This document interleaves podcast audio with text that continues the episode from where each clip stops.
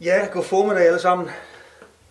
Vi er, vi er nu vendt tilbage til kun at være, være online, og, og vi står her øh, få personer og laver gudstjeneste. Jeg er faktisk kun Ruben og jeg står her og laver gudstjeneste.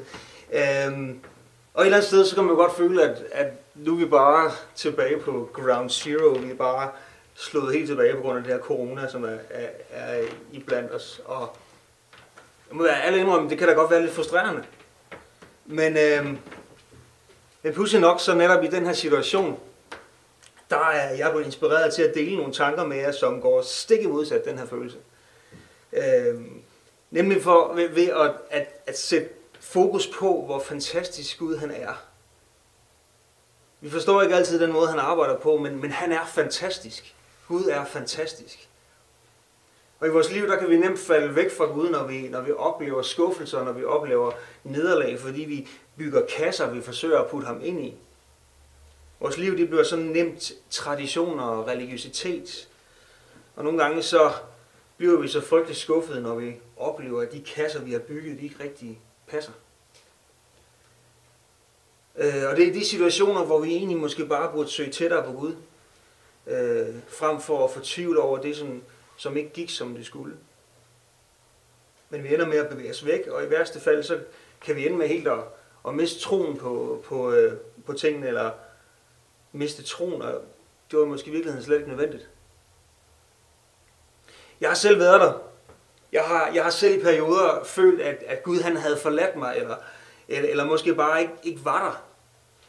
Men når jeg så ser tilbage, så var det måske også de perioder, hvor jeg havde valgt at gøre tingene på egen hånd. Der hvor jeg havde erklæret, at jeg kan selv. Og det respekterer Gud.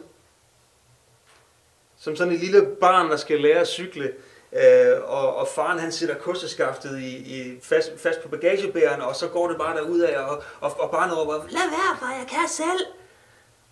Og faren fjerner kosteskaftet, og der går 5 sekunder, så, så, så, så styrter barnet i asfalten. Og så hvorfor slap du mig, far? Kender vi ikke det lidt nogle gange? Hvorfor er jeg her nu, Gud? Jeg tror måske bare, at vi ikke ser det store billede. Og jeg må bare sige, at jeg, jeg, jeg forundres gang på gang over den måde, Gud han arbejder på. Og jeg, jeg, jeg synes jo, at jeg efterhånden burde kende ham rimelig godt, men han overrasker mig alligevel øh, hver gang, øh, at han kommer mig til undsætning. Og jeg må bare igen og igen træde et skridt tilbage, overvældet og erkende, det havde jeg overhovedet ikke set komme det her Gud. Hvor er det bare fantastisk. Hvor er du, hvor er du fantastisk. Og det er sådan, at Gud han er mageløs. Gud han er almægtig. Øhm, og hvis alle videnskabsmænd de gik, gik sammen om at skulle skabe en ny dyreart, så ville de stadigvæk ikke nå Gud til sokkerholderne. Og det er ham, vi kan få lov til at være tæt på. Men Gud han er, han er mageløs. Han er værd at ophøje. Og Gud han fortjener vores lovsang. Det er ham, som har hele verden i sin hånd, som aldrig i evighed vil, vil, vil, vil svigte os. Selvom vi nogle gange tror, at han svigter os. Så er sandsynligheden for, at vi svigter ham nok i virkeligheden væsentligt større. Og det er ham, som er vores far, det er ham, som er vores ven, hvis vi vælger at følge ham. At Gud han er mageløs. Gud han er også frygtindgydende. Det er ham, som ved sit ord kan udslette universet, som det aldrig var opstået. Og det er ham fra hvis mund udgår et tvægget svær, og hvis øjne er som ild. Det er sådan en billedtale fra, fra, fra Bibelen, som skulle beskrive Guds. Men, men, men alligevel, og stadigvæk så er det ham, som vi kan komme helt tæt ind til at bare hvile og lytte på hans hjerteslag og få fred. Gud han er mageløs, han er, han er for vild. Romerne 8, 24, 27 siger sådan her, vi fik et fantastisk håb, da vi kom til tro. Man behøver ikke at håbe på det, man ser foran sig. Men når vi håber på det, vi endnu ikke har set, så gør vi det med udholdenhed og stor forventning. Desuden så kommer Helligånden os til hjælp i vores magtesløshed, for vi ved ikke, hvordan vi bedst kan bede til Gud. Men så træder ånden til og beder med dybe suk, som ikke kan udtrykkes i ord. Gud kender det inderste i hjertet og ved, hvad Helligånden har i tanke for ånden beder inderligt på vegne og efter, på vores vegne og efter Guds vilje. Gud han arbejder på et helt andet plan. Jeg ved ikke, om I kan fornemme det i, det her, i det her, de her vers her. Han arbejder på et helt andet plan. Vi håber på det, vi som vi endnu ikke ser, men er, som lo- som er, er lovet os i Guds ord i Bibelen. Og vi må holde fast.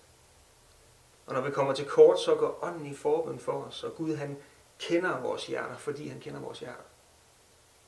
Der er faktisk en, der kommer mig til undsætning og til hjælp, når jeg er magtesløs. Der er en, der kommer mig til hjælp, når jeg ikke kan selv. Han overgår bare langt vores forstand. Vi må holde fast i det håb, som er os er skide i troen.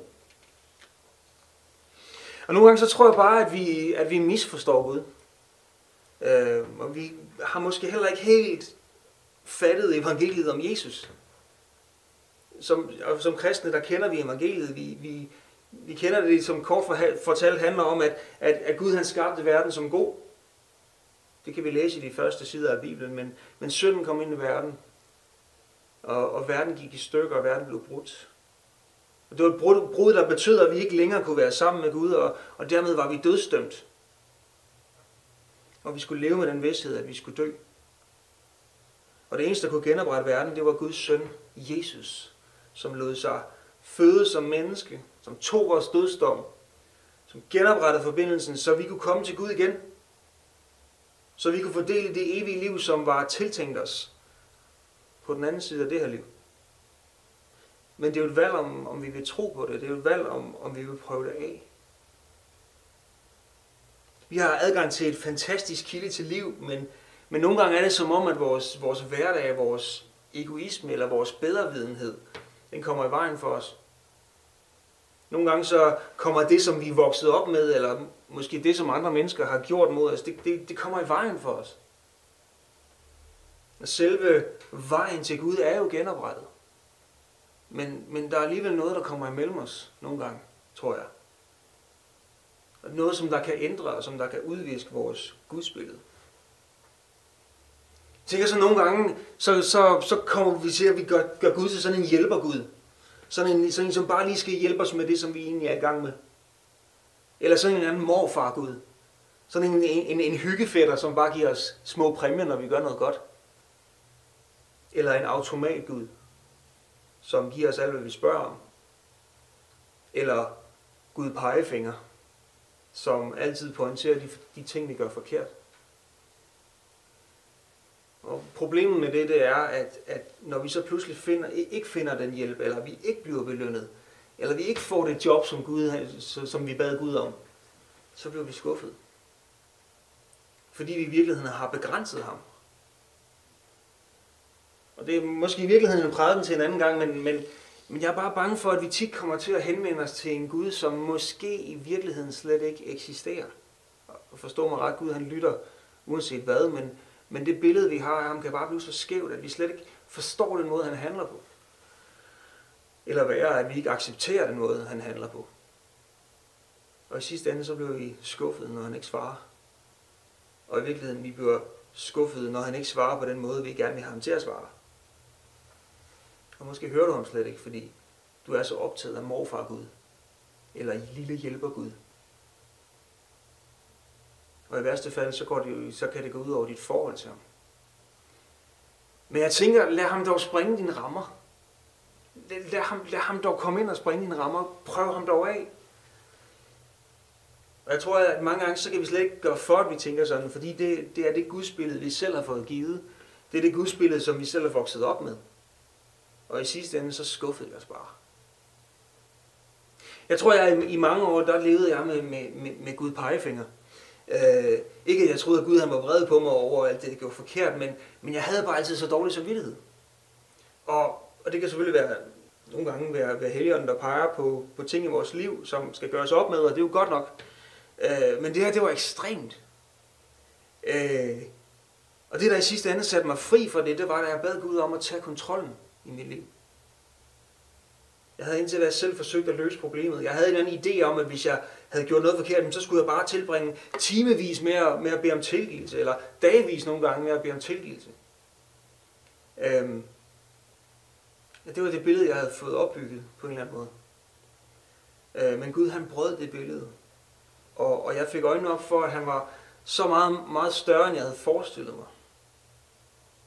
Og ærligt talt, jeg kan stadigvæk godt få dårlig samvittighed, men mit billede af Gud er et andet. Jeg tillader ham at bryde min forestilling om, hvem han er. Og spørgsmålet er, om, om du vil tillade ham at bryde din forestilling om, hvem han er. Jeg tror ikke, du bliver skuffet. Fordi det vi kan være sikre på, det er, at Gud han aldrig nogensinde vil svigte os. Øhm, I Johannes 3,16, det vi kalder den lille bibel, der, der står der, for så højt elskede Gud verden, at han gav sin eneste søn, for at enhver, som tror på ham, ikke skal fortabes, men have et evigt liv. Og helt ærligt, det er ikke bare noget, man gør, og så tager tilbage igen, det der. Han elskede os så højt, at han gav sin eneste søn. Hvor langt længere skal Gud, Gud gå for at bevise sin ubetingede kærlighed? Man kan også spørge på den måde, kender du, elsker, elsker du nogen så højt, at du er klar til at opgive dit barn? Velvidende, at det vil lide og til sidst dø af det. Nej vel. Det er jeg i hvert fald ikke klar til. Når Gud han er gået så langt som så for at ofre sin søn, så kan vi også godt stole på, at han ikke svigter os. Og vi forstår måske ikke helt den måde, han handler på, men, men, men han svigter os ikke. Så, det handler om at søge Gud. Og søg ham, som om dit liv det afhænger af det. Og det gør det faktisk. Men, men han ønsker at have fællesskab med dig. Han ønsker at ryste dit billede af ham.